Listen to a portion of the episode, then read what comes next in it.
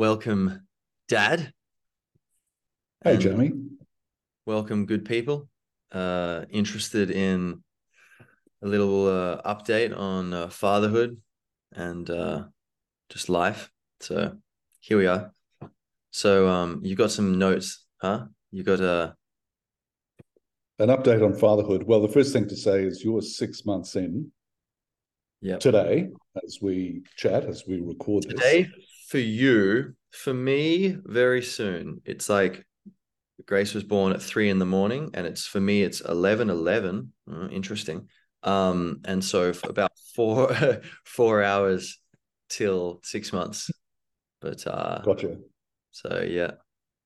By the end Well, of this podcast, it'll be six months.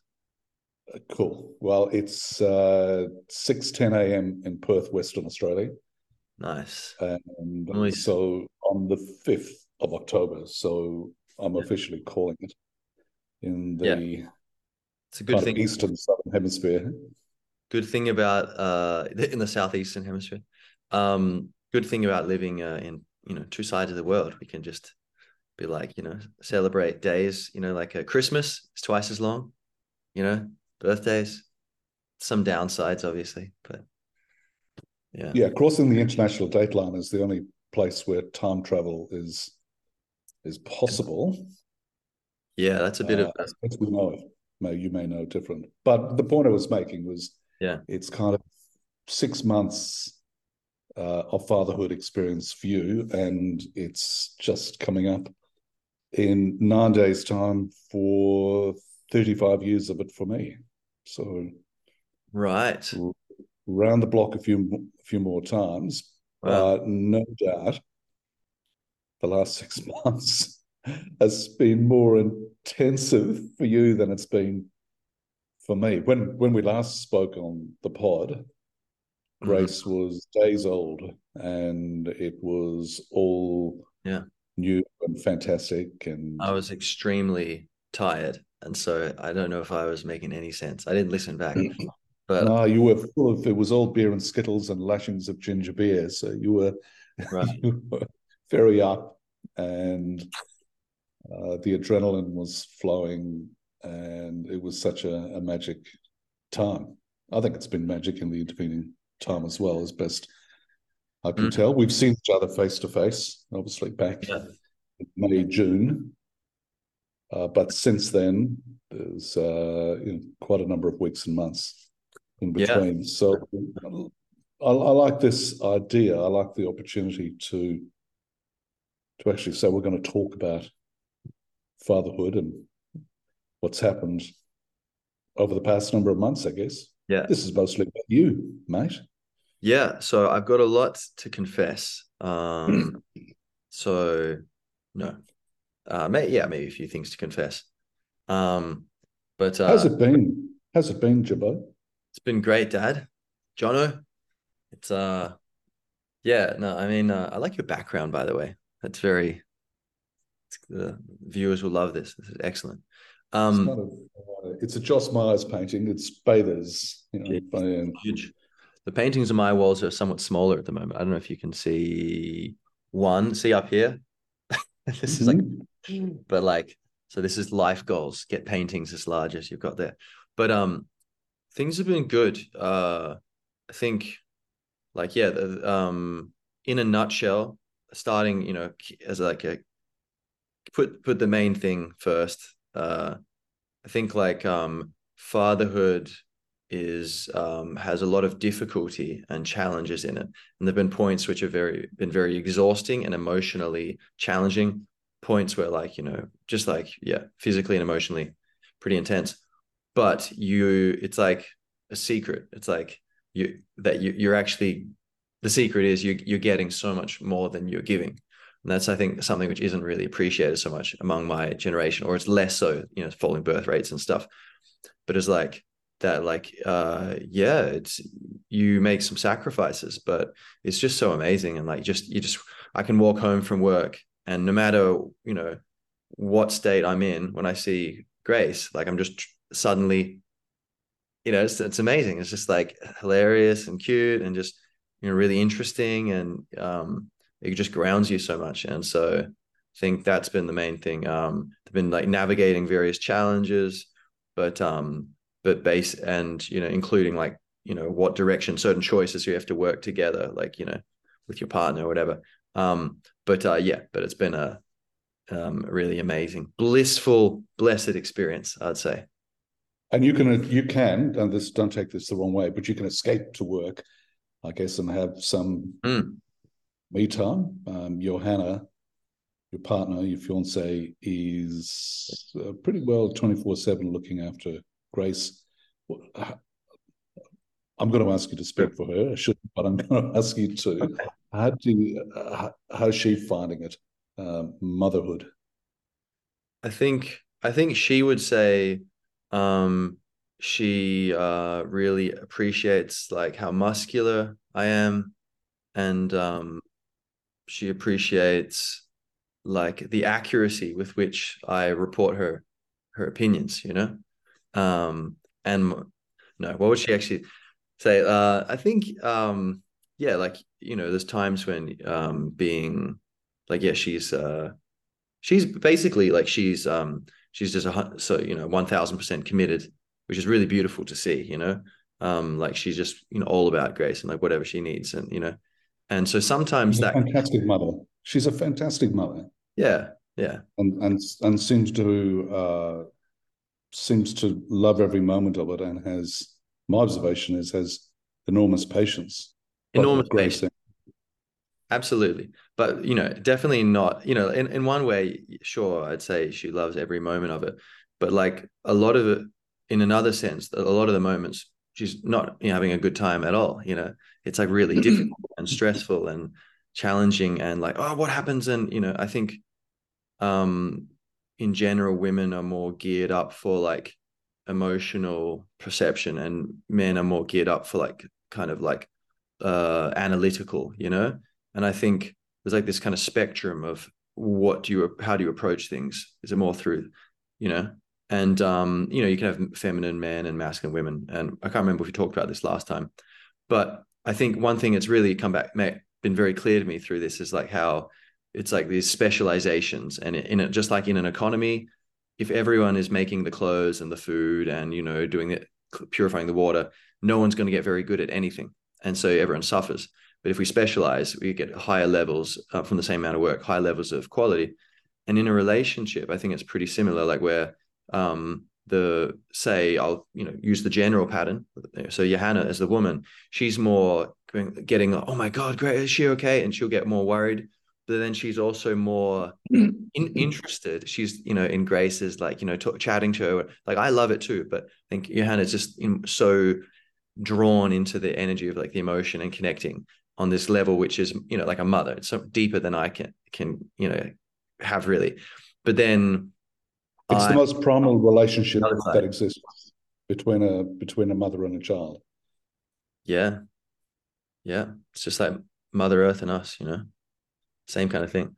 But um the, it's really funny watching Grace. Grace will just like watch Johanna, just like Johanna like walks off in the kitchen. Grace head's just like, like where's she gone? You know, it's just like that's it's just orbiting. You know, it's just the center of the universe has walked into the kitchen. You know, it's fantastic but yeah, but no, it's uh, it's been really interesting seeing how like teamwork is so important, and um, that's one thing where I'd say it'd be much harder for say single parents, where it's like when you've got these two, you've got a more masculine and a more feminine energy. Um, so then motherhood and fatherhood together, they really complement each other. And there's times when you need to be more um, like shut off the emotion and just think logically in a brutal fashion and just look, look, yeah, she's crying, but look, she's fine. And we need to sleep. If we get too sleep deprived, it's bad for her. So logically, we need to just let her cry for now. And that's something where I can say as a father, but um and then you have yeah okay yeah good point that makes sense and then there's other times when you know she will be like maybe I'm like oh you know she's a bit upset or whatever, or whatever I can't you know and then um she, she'll raise something. I'll go actually you got a good point. I had I hadn't been thinking about that. And there's something where she was connected emotionally and so drew us to something and then saved the day or whatever you know? So but uh, yeah it's all very interesting. But, and uh, will continue to be so. Sure. which is uh, the wonderful thing about being a parent. What do you what do you reckon, Jamie, has surprised you most about the past six months? Good question. What has surprised me most? Hmm. Um. Maybe just uh, maybe I mean I like the time probably just like how little time there is like I I I knew it was coming you know and I was like prepared for it but I maybe I was a bit cocky. I was like yeah yeah no but I can do it. I'm all in mindfulness. I'll be able to figure this out you know and have time for like you know writing and this and that. But like it's been like it makes you realize like well you know a lot of work goes into making people and it makes you really grateful for like makes it makes me very much more grateful for like what you have given me and you know the rest of uh, me and my siblings.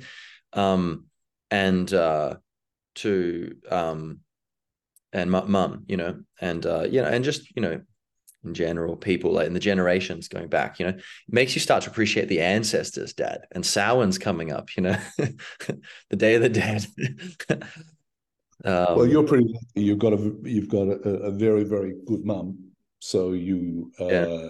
you lucked out, mate. I did yeah, luck out. I know. Um, it's nuts. When you talk about Grace following Johanna around the room, Johanna walks out of the room and Grace pivots and yeah, yeah. Where's on? Uh, because mum becomes, you know, the center of the universe, the center of gravity in in in the home. Um, how does a six month old baby spend her day? I can't remember. Um, you can't remember being six months old, or you can't remember how the six month old. Oh, I can remember that. I just can't remember how I spend my day. But I mean, what did she? Yeah, well, I, I, uh, this the, the immediate supplementary to that is that what I, I remember with great clarity with you and Mark and Alex was that your growth at a young age uh, was certainly not linear. It wasn't like a slow progression. Yeah. I mean, um, there are these milestones events where suddenly from not being able to do something next day you can do something and you go yeah. well where did that come from? Yeah. Uh, and then later on when uh, one of the, the biggest things which hasn't hit you yet is when uh, one of your children turns around and uses a word or a phrase hmm. uh, expression that neither you nor Bub's mum has given them. And you go, where on earth right did that come from? Interesting. so that's a bit down the track for you. But I'm just, yeah. you know, what what what happens to Grace, you know, during the day? What what those what things are you enjoying in terms of her development, in terms yeah. of the new she's trying out as she gets a bit older? Yeah, good questions.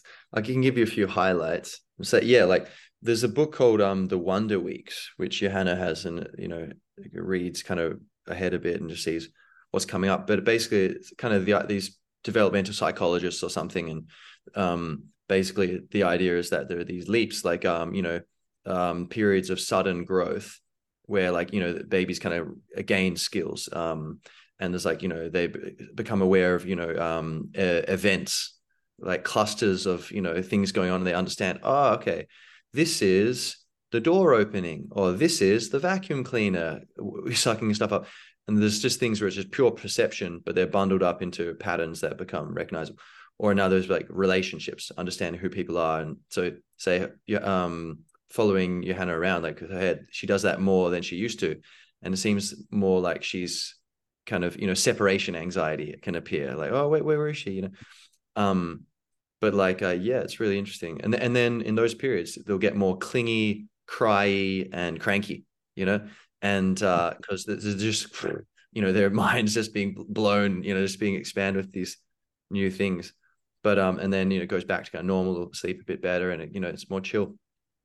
But um, say like, what is she doing? Uh, you know, she wake up and start kind of babbling or making noise, and you know, you know, feed her and kind of, you know, change her nappy or whatever. And, but she'll kind of like hang out in the ground, you know, just like looking at stuff or we'll put on, I'll play music to her a lot, you know, and sing to her or, you know, I, we, we just talk to her about stuff, you know, and who knows how much she's understanding, but like, you know, you can communicate a lot and just being silly and playing, just you know, making silly noises and looking her in the eye and just letting her know, you know, you know what she's doing, or um, and uh, you should go. You know, Johanna takes her in the boogie, in the pram around the place. You know, she goes to groups and stuff and meet, you know, hangs out with other babies or um, writes poetry. What else? Yeah, I think that's. yeah, studies Russian literature. You know, in yeah. between three and four in the afternoon. Yeah, uh, a little lazy. What about her relationship with you and your relationship with her? You talk about coming home from work in the afternoon. What a great joy that is. Um, how, how is what what happens between you and Grace that's perhaps different to what happens between her and her mum? Hmm. Good question. Hmm. Well, I don't know. I mean, I do all kinds of weird things, which you know, Johanna doesn't do, like you know, chanting Om to her to calm her down or something. You know, uh, or like just speaking. No, let me let me stop you there because I've seen this, and it's like Jedi mind tricks. You know, it's really it's really strange stuff where Grace is crying, she's clearly distressed. You grab her, and you start doing what? Explain it. Go. Oh.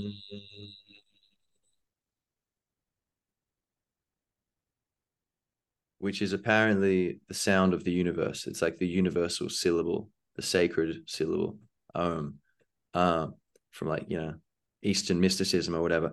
But she i think um you know she got um om uh, uh tolerance because there's a point where it stopped working you know and sometimes it'll work but she she would be like, just ignoring me like i know what that is. Get out of here dad you know? And well like, if i hadn't seen it with my own eyes i wouldn't have believed it where you um to grace and she stops being distressed and she stops crying yeah, it, it it's like some crazy stuff. I think I think it's like I've seen it before. The, the vibration, there's some sort of benevolent vibration there, or like, and so I think a lot of like what say uh, when babies get upset, I think a lot of it um, is is not just there's not a specific reason for it, and this happens to people also. I think, and we we justify it and we make up stories about where it comes from, but actually it was just energy came from out of nowhere um, and uh, you know then it creates the thoughts which are in sync and resonate with it. But she'll be getting this energy and then i'll be like okay my job i you know daddy here's daddy coming. I step in balance out your vibes. All right there you are. You're all good. You know it's just like oh you oh you, you got some drool on your chin. Hey let me come here and wipe that up for you you know? Just like ah you got, got some dark energy there. Don't, don't worry. Here let me play you some guitar and just hypnotize you for a second and then you're fine you know or or just do like raspberries on your stomach, whatever. Just coming being silly and you know. But um, these are the greatest times, Jamie. Yeah, the greatest times. You ch- you chose uh, the name very carefully, Grace. Uh, what's in a name? Some people say. I think there's a huge amount in a name. How has she grown into that name? oh, naturally, gracefully, you know, of course. Uh, we sometimes call it baby grace or graceful. I don't know. Gracie. Yeah, all kinds of Grania, you know. Um, yeah. Or, Which is the Gaelic, Gaelic translation of Gaelic. Trying to she's teaching me Gaelic basically, because you know, I think I probably mentioned this before as well, but like just like talking to her and then so trying to think of things and just, you know, so it's kind of like we're both on a similar level where the, the language gap is less. But um but yeah i think a lot of like i'd say the core thing of what i do with grace you know is it's not doing anything. It's just it's doing nothing. It's being you know?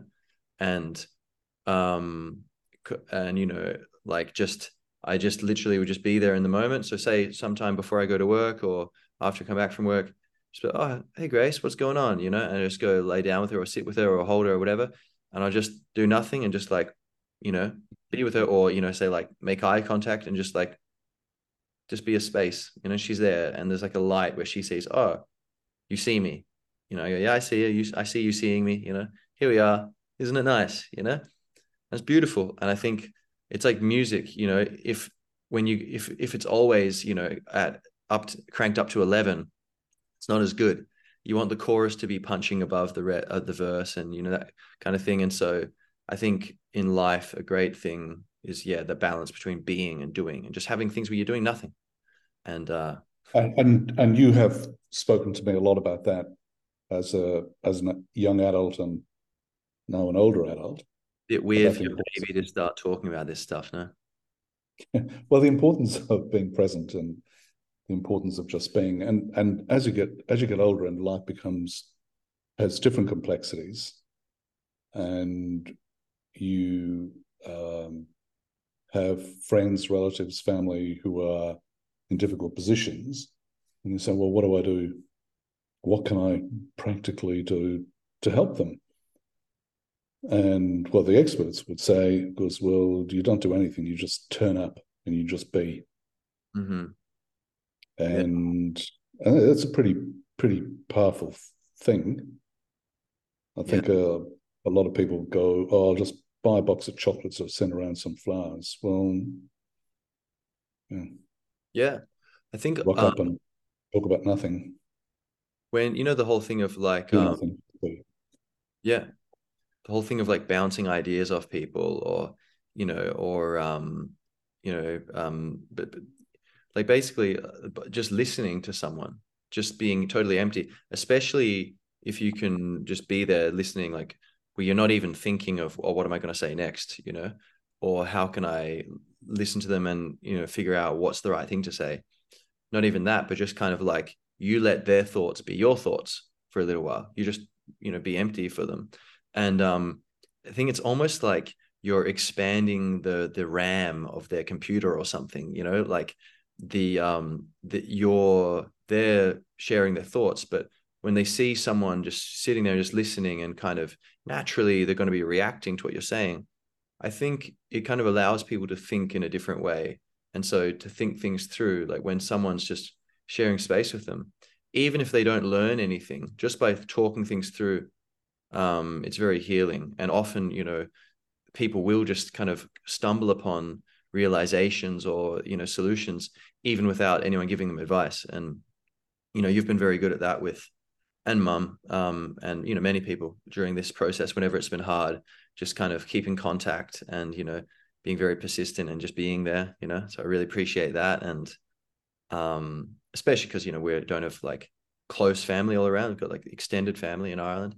So that's been um you know very i guess extra valuable that you know put it, the desire to intentionally do that you know but and it's extra hard being a grandparent let me tell you and you know we all feel this here in australia being so distant because you want to shower love on all of you mm. in person it's a bit difficult from 13,000 kilometers away however, however long it is yeah. more so love showers pretty far, but it's a long way.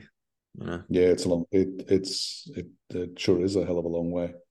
And the the other thing is, uh, when you know um, we're reaching out and chatting to you, we're very conscious of the fact that everybody in the house is dog tired. You, you're sleep deprived. Well, not um, always, but yes, like you know, I'm sure, yeah, sometimes I'll be like full of full of energy and just you know chatting, and then other times you get me, I'm like, hey, dad, what's up? like, uh, you know, smoke. He's been on the wacky backy again. yeah. joints or something. Just um, but it's like, no, just just a baby, just up all night. Um, how do you manage it? Well, what do you what do you do? What's how do you take care of yourself given that? Try to get as much sleep as possible um, and cut out unnecessary stuff. Like I don't watch TV. I I use very little social media. Um, like I I use it to keep informed because I I don't really have much faith in um, traditional media channels, the legacy media.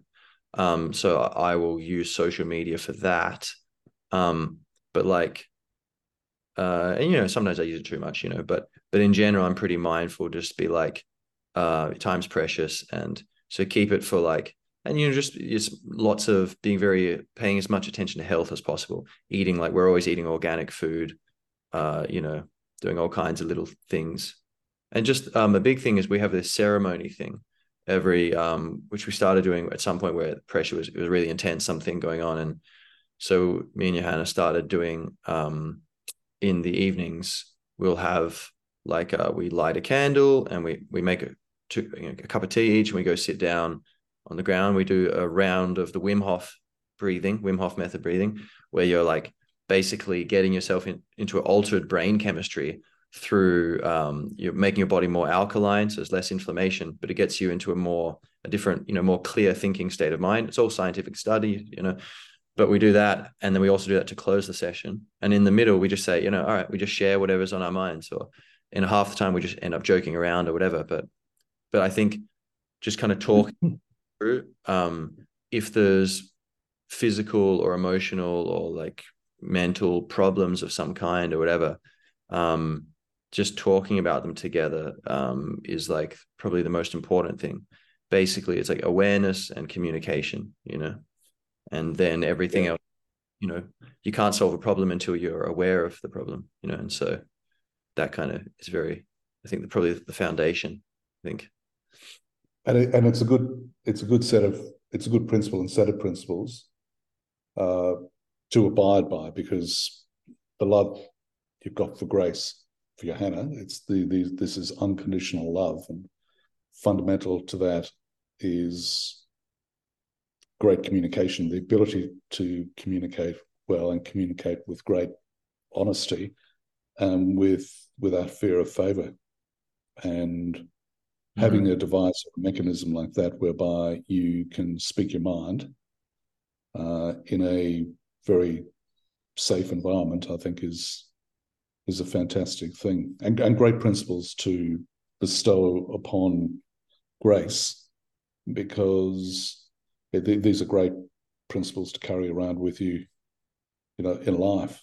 You know, to find a way to uh, to be able to share your troubles and tell people what you think, and but also to, on on the upside, to speak honestly and candidly and tell them the good things as well. And I think you know, problem problem shared is a problem solved, but also uh, I think uh, there's a there's a, a great tendency um, to or an shall I say, a, a growing tendency, by my observation, for people to uh, to categorize and describe things and people and events and feelings and processes in a short, pithy expression, when something deeper and broader is is really appropriate and a lot more productive.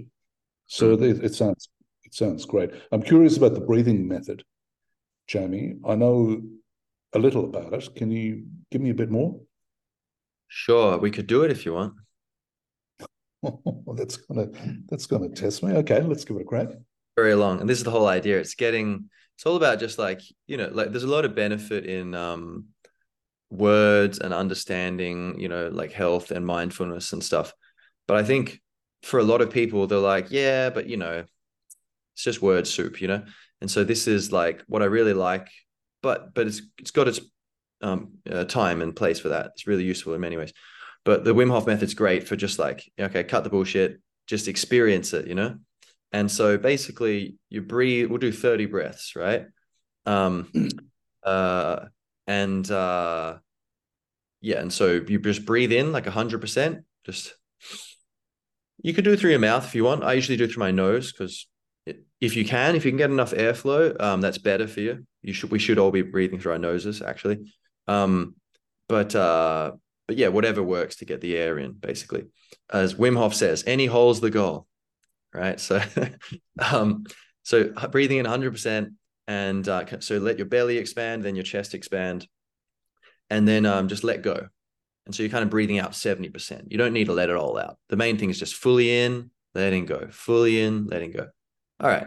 So we'll do uh, 30 of these and then we'll breathe, um, breathe uh, out.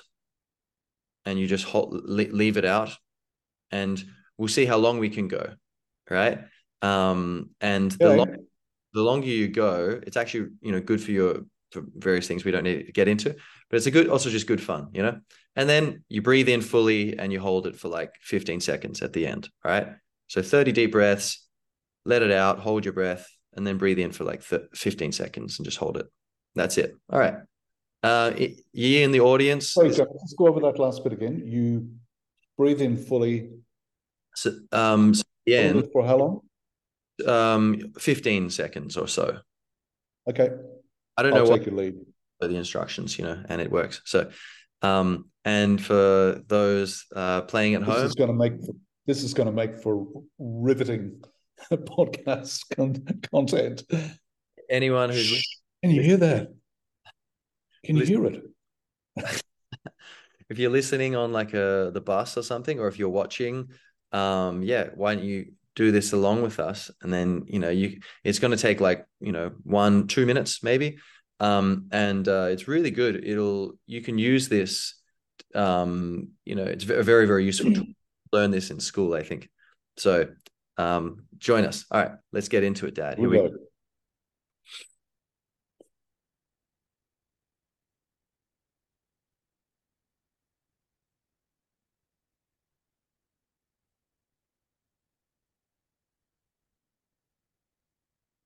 Fully in, letting go. Fully in, letting go.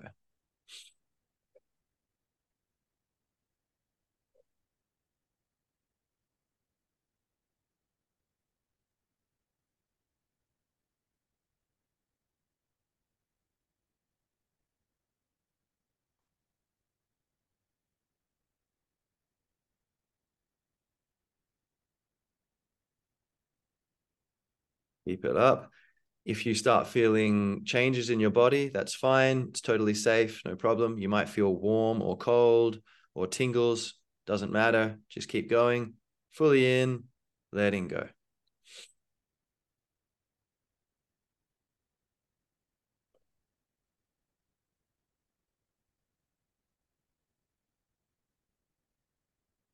Let's do seven more.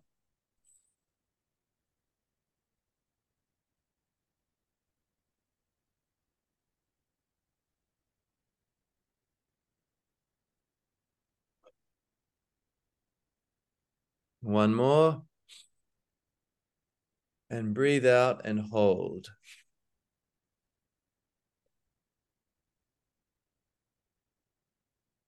Just be.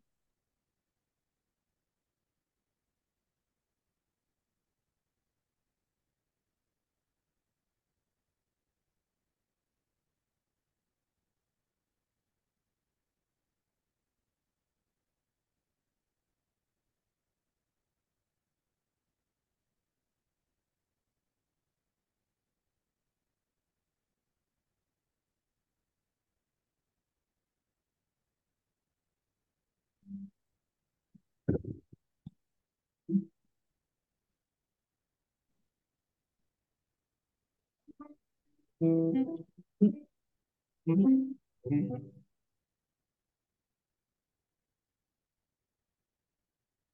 do you reckon? Well done. Yeah, oh, it's different. I was a little lightheaded for what's that? Bit. A little lightheaded, but it's yep. quite uh, it's quite a meditation as well because you it's a bit like playing guitar or chess or squash. You've got to concentrate on it uh, deeply. So yeah. clears out the mind. And it's really anything else. How the mind clears out like really fully at once you start breathing out. It's kind of like a bit of like a shock. At least for me, it was first time I did it. Like what?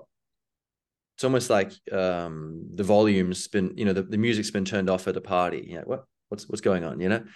Um, but then like how the mind starts to come back, you stop it like, you know, like uh it's kind of interesting. It's like turning, you know. So who is this crazy bloke who came up with this? Um, I think it's based upon some yoga breathing and stuff that he had studied, but he's maybe put things together in a simplified, accessible version. His name's Wim Hof, W I M, first name, second name, last name is um Hof, H O F, the Iceman. So he's broken like you know two dozen world records, and um you know they've added chapters into medical textbooks to say, okay, actually the body is able to do things we didn't think it was. Um, what kind of world records, Jamie? Um, he has um, climbed Mount Everest in only shorts and shoes, no oxygen tanks, no shirt, no you know trousers. Just um, a he, he has um, been in ice for I think it was an hour and fifty seven minutes in a, an ice container thing up to his neck, and he kept his core body temperature stable. His organs were stable, and he through the breathing method because this breathing method allows thermogenesis. Your um, cells are able to produce uh, heat, and so in extreme cold, like in Canada when I lived there, I would use this to be able to walk around with my jacket open. And so I would be because part of the method is also cold exposure, which is very good for your body. So you know, I know it works for sure. Like I would be able to go longer if I could breathe, and um, other things, you know, like running a marathon in just shorts and shorts and shoes in the polar circle, and also the same thing in the Sahara, no water. A bunch of uh, one other thing was like they gave him E. coli, uh, and they gave it to a bunch of like volunteers, and they all got sick, you know, like you'd expect. And they gave it to him, and he did the breathing thing to modify his brain chemistry to do to interfere with some cortisol or something, so that he didn't have the immune response and he was fine. Nothing happened to him. Everyone else got violently sick. He was fine. And they were like, okay, you're some sort of freak. You know, I don't know how you do that. And he's like, no, no, no, this is anyone can do it. Just give me random volunteers and I'll train them.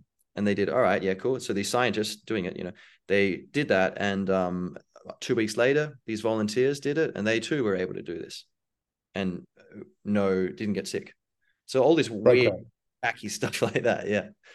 So, um, but anyway, so, you know, it's good stuff and um it's a good way to like turn down you know especially if we're like you know annoyed at each other me and johanna or something or like there's been a lot of stress or grace has been really cranky or something we're exhausted. You sit down and do that and it kind of it just takes the edge off things so you can have a bit of a you know a more thoughtful conversation you know.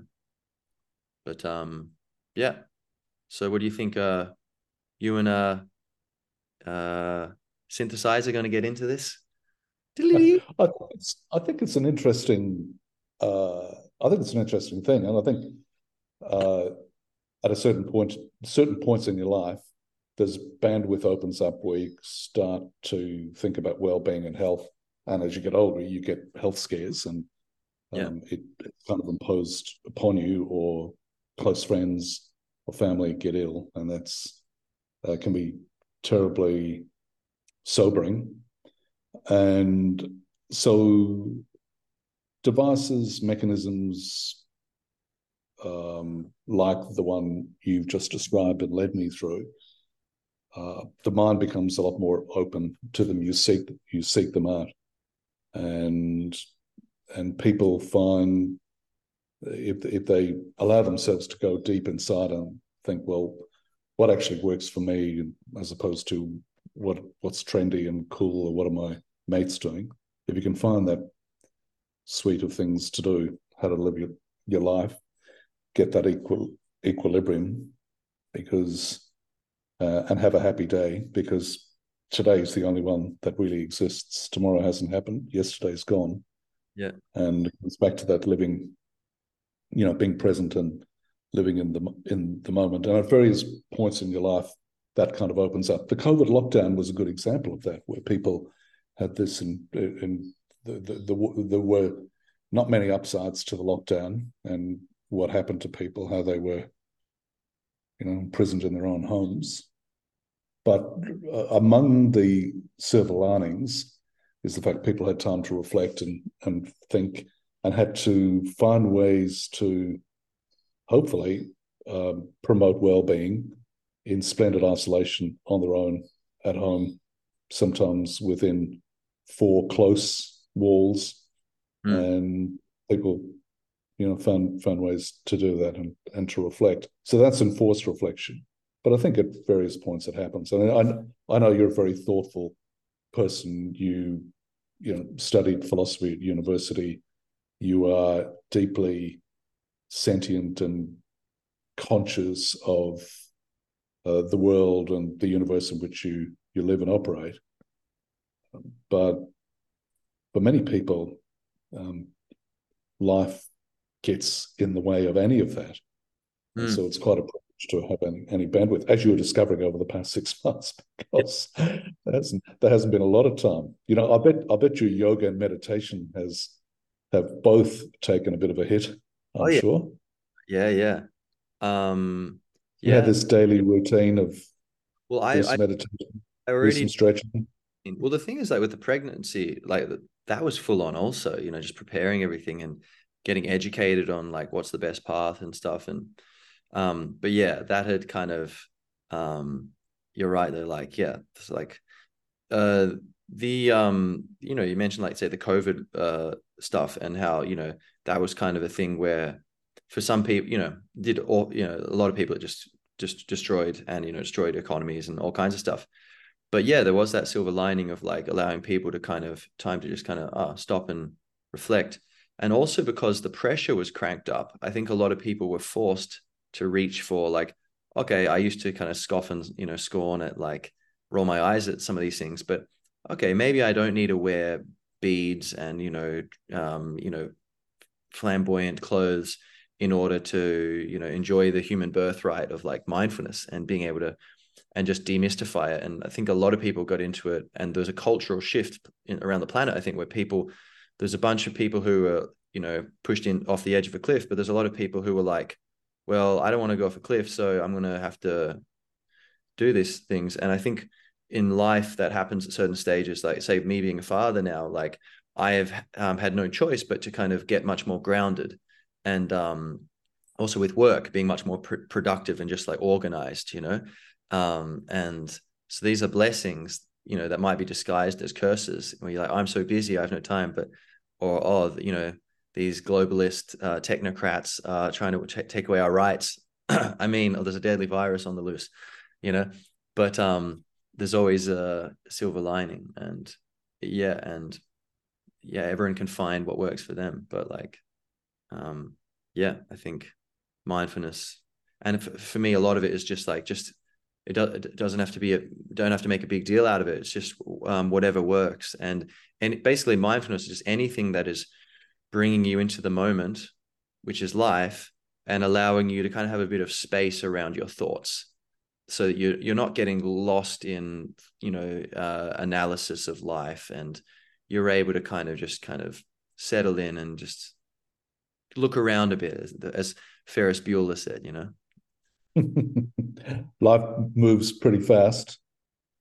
Um, don't blink or you might miss it. Or if you if you life moves pretty fast if you don't um, stop and look around once in a while you might miss it i think it's yeah. something oh, that's more faithfully recalled. What a great movie! I love Ferris Bueller. amazing like movies where you can just keep watching it and like different parts reveal themselves to you different moments just get increasingly funny i need Yeah, to it was like it was like the start of the the whole wave of post truth um, propaganda. Say Bueller. Ferris, I I heard from the sister of a guy that I once went out with, his cousin, yeah that he's really really sick. Yeah. Can yeah. we give him some? Uh, it's it's a very life affirming movie that because there's there's a naughty streak in everybody, Mm. and uh, and it's it's a kind of an uh, a naughty streak with with no victims except maybe for Ed Rooney, Mister Rooney. he, he was actually he probably went through the most spiritual growth of anyone in that film and that's the after his dog bites had had healed. yeah you know but uh suffering is the you know eckhart tolle says you know um you know you can seek out spiritual teachers you know who will help you with your you know self-awareness and just growth as a person but everyone has shares every single person shares one particular spiritual teacher which is suffering and in a nutshell when you are out of balance in one or another aspect of your life um, when you're not doing something as well as you could be or in not embodying something in, in a balanced way it will cause problems. And those problems will make you suffer and eventually it'll hurt too much and you have to going to start going what is causing this pain? And it's going to lead you back to find what caused it and then that's how it, suffering is your teacher. It teaches you about balance. And if you didn't have the suffering you wouldn't be able to diagnose or trace the roots of the imbalances you know that's the problem with people just taking too much you know you don't notice what's wrong with your life you're just pressing the happiness button all day you know you can't be a good doctor without knowing the disease mm-hmm. I, just in terms of those uh, those kind of settings for Grace as she's growing up. What kind of and you you talked earlier about playing her some music. Aside from you playing guitar to her, what what kind of recorded music are you imposing upon her tender ears? Lots of Bob Dylan, Beatles, and uh, Bach. I play a lot of like uh, you know J.S. Bach, like um, I don't know a lot of that stuff, but um, just stuff on YouTube that you know I was never educated in that kind of thing. But um, but yeah, um, and uh, Johanna sometimes we put on like Smetana and like these you know like Czech composers and stuff. So like classical music. Then there's like you know little kiddie songs on these little gadgets we have around. You know, I, t- I tolerate a bit of that, but not too much. I'm like, all right, let's let's not like you know sell sell ourselves short here. Come on, we can put in some you know higher quality stuff. Um, and then uh but yeah what else um i don't know johanna's probably playing simple plan while i'm not here you know what what what um with dylan don't you think blood on the tracks is she's a bit young for that or a bit in, in, in a literal sense probably but in a figurative sense i think no harm in a bit of blood on the tracks you know um that is the best dylan album right is it yeah well, that's that's the best question about a Dylan album, that's for sure. No, I don't know what's the best. I mean, tricky. I mean, yeah, blonde on blonde, blood in the tracks. Some of the early ones, um, desire, yeah. But like, say, um, uh, would it be an is it another side? The times they are changing, or is it another side of Bob Dylan? Some of them are like just got incredible songs, like you know, um, boots of Spanish leather, and you know, all these kind of things ah, or like you know, some people say was it like I mean, you can just name all the Dylan albums, but um, uh, the uh one what's it uh, bringing it all back home, I think, where it's it's got yep. Road, it's got like electric and acoustic. Um, but even I've been getting into you know, it's an amazing album, Dad, is um, Shot of Love. It's a have you ever listened to it's Dylan's you had these three Christian albums, right? In like the 80s.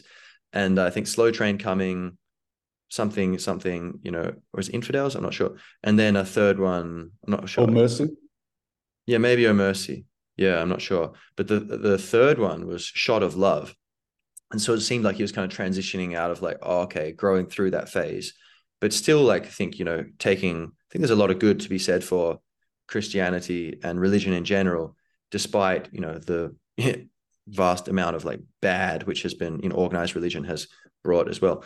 But um but there's these songs on there where like you know some of them he's talking about jesus or something but they're incredible songs. Like there's this um one i'd highly recommend like it's one of the greatest dylan songs ever is um in the summertime and so that's really good but um and i think he's kind of talking about when he was in his prime and he's just this next level like you know you know say what you want about dylan but like like he was in the zone you know um but uh, and then you know the summertime of that that peak or whatever. But another really good one is uh, called um, uh, "Property of Jesus," and I know this isn't the point of the podcast, but it's just incredible. It's like because he's the property of Jesus, resent him to the bone. But if you got something better, you got a heart of stone. it's just amazing. But um, I'm so check out Jamie the, the, the song that I think is his most yeah uh, one of his most incredible is "Ring Them Bells" yeah. from Oh Mercy. Yeah, was that Mercy? Yeah, it's a great song. Uh, I, I absolutely love that song. Yeah, I think it's one of his best. Mind you, if you got to see Dylan live now, he could play that song and you, you wouldn't know that he played it. I love Mr. Bells. Oh, okay, fair no.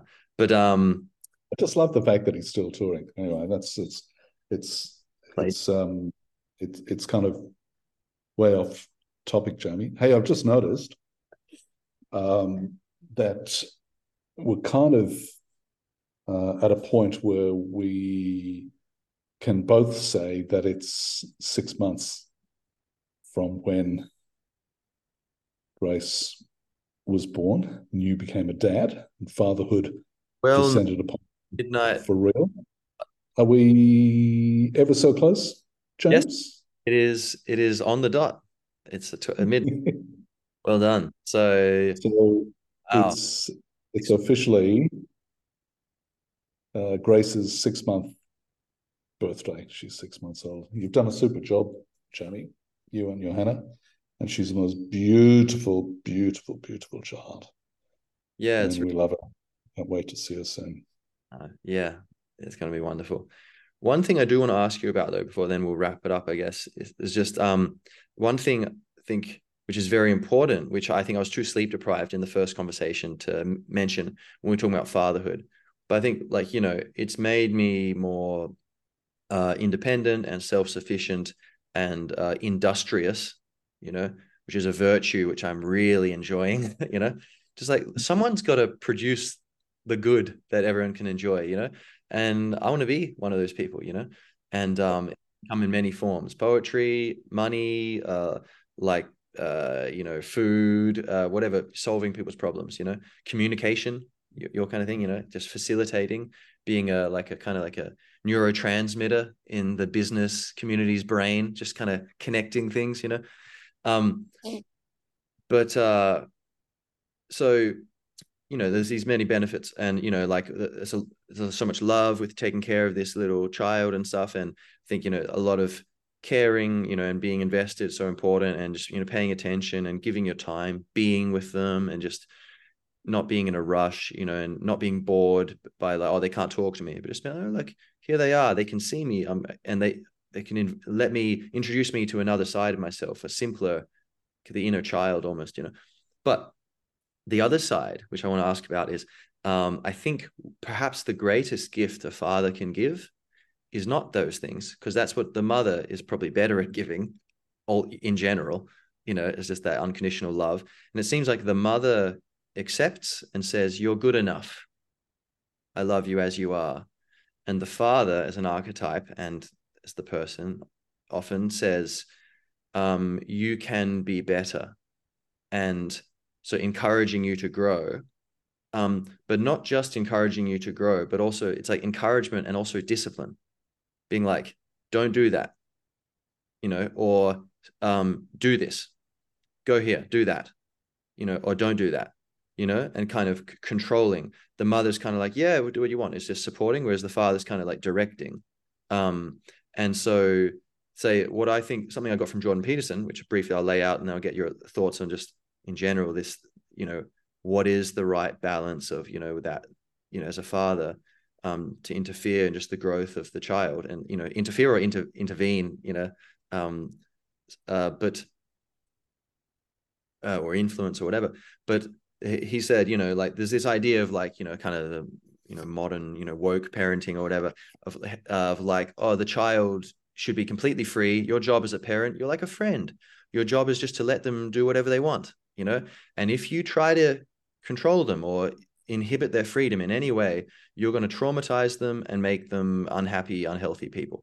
So just let them be totally free and that's all good. And i think no that's not i doubt that the cave people were doing that and so the evolutionary milieu is like no the parent sets parameters. And what jordan peterson would say um, and i think makes a lot of sense is you as a parent you draw a circle of freedom and say these are the limits. You can't go outside of them. And i already do that with grace in some small ways but i'm sure it'll be more salient as time goes on. But saying no you can't go outside this boundary. Um, and and i could be wrong. I'm not perfect but someone has to set a boundary and i this i'm doing my best and this is the boundary. We can negotiate but this is the boundary um, until i change my mind. And um, within that circle you're completely free. Do whatever you want but this is the boundary. And then you allow them to be balanced people and basically they will grow up with good habits that allows them to fit in in society rather than being 18 and they're getting dumped they're getting you know fired from jobs and it's really hard to change your habits at that age so it seems like there's this uh, gift the father can give of tough love you know of like discipline encouragement, like, yeah, you can be more. I'm not saying you're not good enough. You are good enough, but you can be more. And also discipline, you know, pruning off the unwise growth. So, what do you think about that, especially the discipline side? Like, what's what's the way to go? I think I, I think being a parent falls into three age categories up until mid-teens, I'd say. Um, then mid-teens through to adulthood, and from that point on is the third period. Uh, for sure, uh, kids need structure. They need certainty because I think they become chaotic and um, unsure and uncertain and insecure if uh, they don't have structure and certainty around them. Uh, I think it's important for learning good habits and being able to um, operate productively and happily within the world in which we operate. Everyone can have their views about society and its shape and its form, but uh, this is the one we live in. So it's best, and it's going to be best for you if you can somehow fit in. You don't have to comply with everything, but you've got to have the minimum amount of social decorum and skills. And so you've got to take, uh, I think, structure and discipline are really important um, to get those skills. There's an inflection point then, which is teenage years, mid teenage years onwards, where you have to um, pull back and allow the inner person to come forward and emerge uh, with a child for reasons of self sufficiency and sustainability. Because if you don't do that, uh, they're going to find themselves in later life without the skills, without the basics, and uh, then find that they've got a pretty fragile base uh, on which to operate without being supported and encouraged and interfered with. And what did you say? Interfere, inter- intervene. Uh, so I think I think that's a, a, del- a, delicate balance. So for sure, strong structure early. Uh, then you've got to respect people's rights to go and do what they what what they want at a point, but uh, you also have to encourage that self sufficiency, and part of that is having you given them the basic settings. You've got to then kind of set them free and make them run on their own steam. If you don't, um, they'll fail.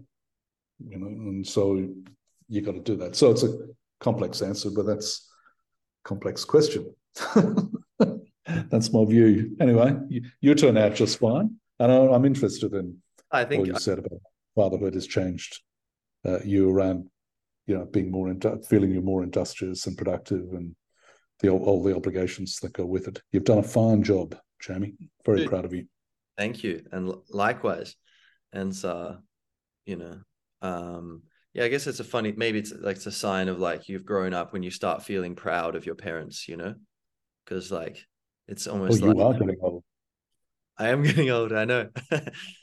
Um but by the way i just noticed like i'd had you on the main screen uh not like the split screen should probably be more aesthetically pleasing. But uh hey well maybe it was uh the uh honoring the the elder who has given me the platform to to have this platform you know? Um that's what i'll say in my defense. Hey john mcglue platformed me you know uh, my defense here oh, that's um, defamatory of both of us. Yeah. Well you know another defamation case hey dad? Uh, uh, it's good. It's good jamie. But um i would say I, I agree with you. Like um think yeah there's a point of um, step that structure is essential but then there's a point of yeah stepping back um, and not just to to encourage them to grow and kind of become self-sufficient but then it seems like there's other lessons um, um, you, you, by opening the circle you allow the young person to start exploring more. And yeah, then they, yeah. You've got to respect the you've got to respect their right and ability to but run also, their own race. but also they will need they're, they're going to enter into territory which becomes more challenging for them where they're more of a child again in that territory. And that's where yeah. they need the parent again. So ironically the parent going all right i'm i'm i'm stepping back. The child steps forward and goes oh actually here we are again i need your help and then yeah. that goes on for a while and you step back again i guess you know so and that's where you're present and you listen and so forth but you got to find the balance between listening and doing it for them because that's suboptimal. Anyway, it's a dance.